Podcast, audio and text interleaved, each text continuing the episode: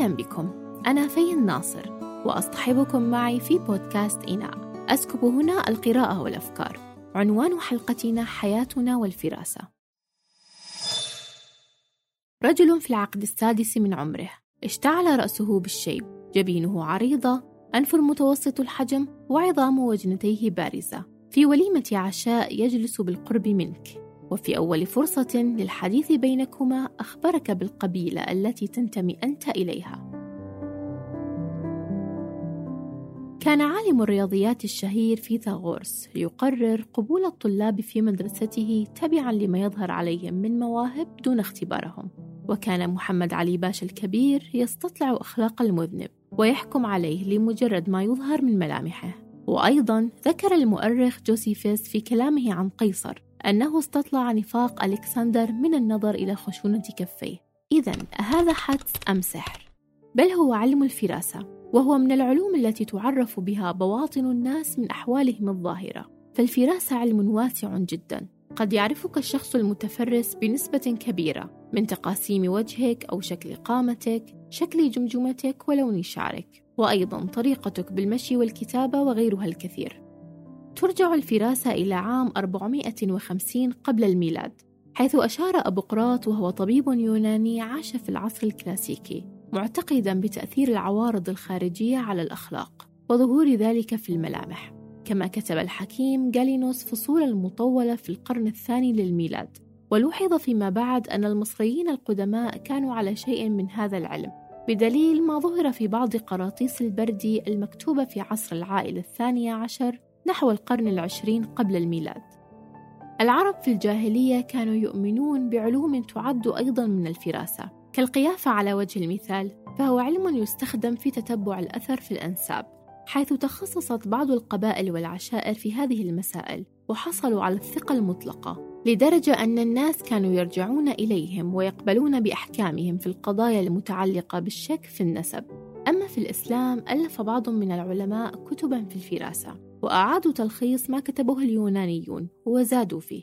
كالفيلسوف المسلم أبو بكر الرازي حتى أصبحت مراجع لعلماء أوروبا في القرون الوسطى.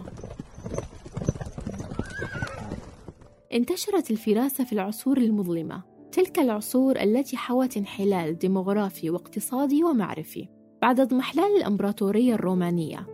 فلم يكتفي المتفرسون بالاستدلال من ملامح الوجوه على الأخلاق بل أصبحوا يتنبؤون بالغيب ويستدلون على مستقبل الإنسان من سعد أو بؤس عن طريق خطوط الكف والجبين وخلطوا بين الفراسة والتنجيم والسحر إلى أن أصبحت من العلوم الخرافية والوهمية فعظم البلاء في أوروبا.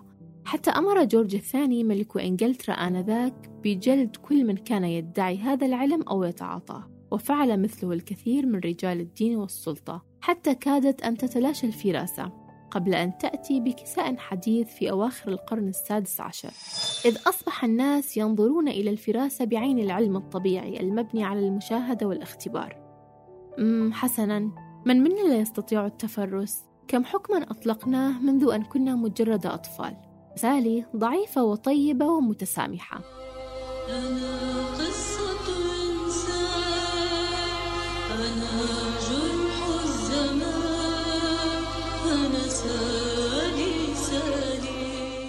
أما شرشبيل فبمجرد النظر إلى حدبة ظهره وانعقاد حاجبيه كنا نعلم أنه الشخصية الشريرة في السنافر. وأبطال صقور الأرض بقامتهم العالية ومناكبهم العريضة ووجوههم الحازمة. أكدوا لنا أنهم الشخصيات الخيرة التي تحارب الشر.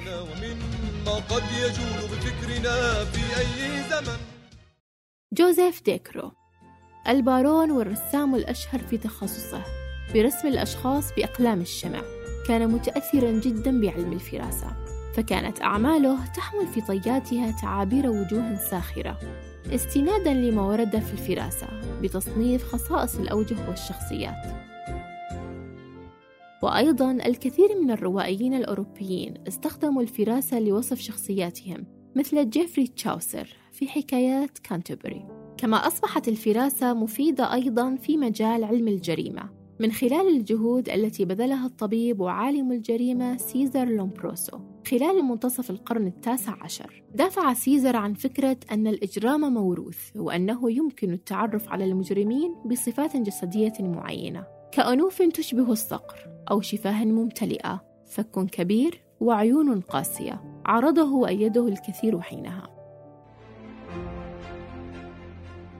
ارتبطت الفراسة ارتباطا وثيقا بالسياسة. فصور الوجوه للقادة السياسيين مفتعلة في العديد من البلدان على سبيل المثال بتكليف من الحكومة عادة ما كانت تلتقط صورة للرئيس العراقي السابق صدام حسين وهو مبتسم ليبدو بحوالي نصف عمره الحقيقي ويوزع مسؤول البيت الأبيض صورا مفضلة للرئيس عن طريق تنظيم صور فوتوغرافية يتم اختيارها بعناية للصحافة والجمهور إذا هل يمكن لتغيير مظهر الوجه تغيير تصوراتنا عن الرئيس؟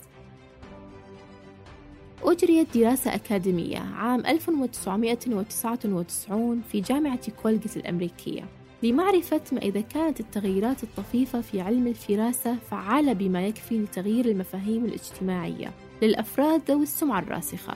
فقد تم التلاعب بصور وجوه شهيرة على وجه التحديد القادة السياسيون كلينتون وريغان وكينيدي. تمت التعديلات بحيث تكون دقيقة بدرجة كافية. حتى لا يكتشفها المتطوعون للتجربة حيث تم عرض صورتان لكل رئيس.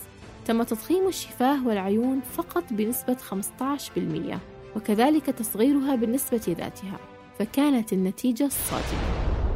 اكتشفوا أن التغييرات الطفيفة في ملامح الوجه كانت قوية بما يكفي للتأثير على أحكام المتطوعين. كان كل من مؤيدي كلينتون وغير المؤيدين ينظرون إليه على أنه أكثر صدقا وجاذبية. بعدما تم تغيير حجم عيناه وشفتيه وكينيدي أكثر مكرا بينما ريغان أقل قوة. كانت هذه التغييرات غير المكتشفة قوية بما يكفي للتأثير وتغيير الانطباعات وهي شهادة على فعالية الفراسة والرسائل الصامتة التي قد تساهم أكثر مما نعتقد في صيغة القيادة الكاريزمية. تجارب أخرى وجدت علاقة بين جاذبية الشخص وتصور الناس عن ذكائه أو قدراته. في مجالات عدة. بالتالي فإن مقدار جاذبية شخص ما قد يؤثر بالفعل على تصوراتنا عنه. على سبيل المثال لابد أنك استمعت في يوم من الأيام إلى جمل شبيهة بتلك. هذه فتاة وجهها طفولي لابد أنها جديرة بالثقة ولكن يبدو لي أنها بلهاء.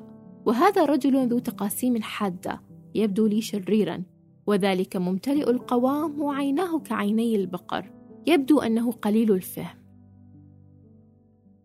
And it is an engraving of John Caspar Lavater, among many other things, uh, a proponent of a view called physiognomy.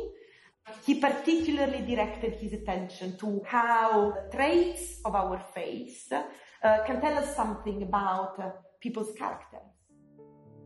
أخيراً قال العلماء في الفراسة أقوالا متناقضة منهم من اتفق بصحته إلى أدق التفاصيل ومنهم من أكد فساده ومنهم من آمن أن للفراسة قريحة خاصة لا ينبغ فيه إلا أناس فطروا عليهم منذ الولادة كانت هذه الحلقة الأولى من بودكاست إناء. دمتم بود.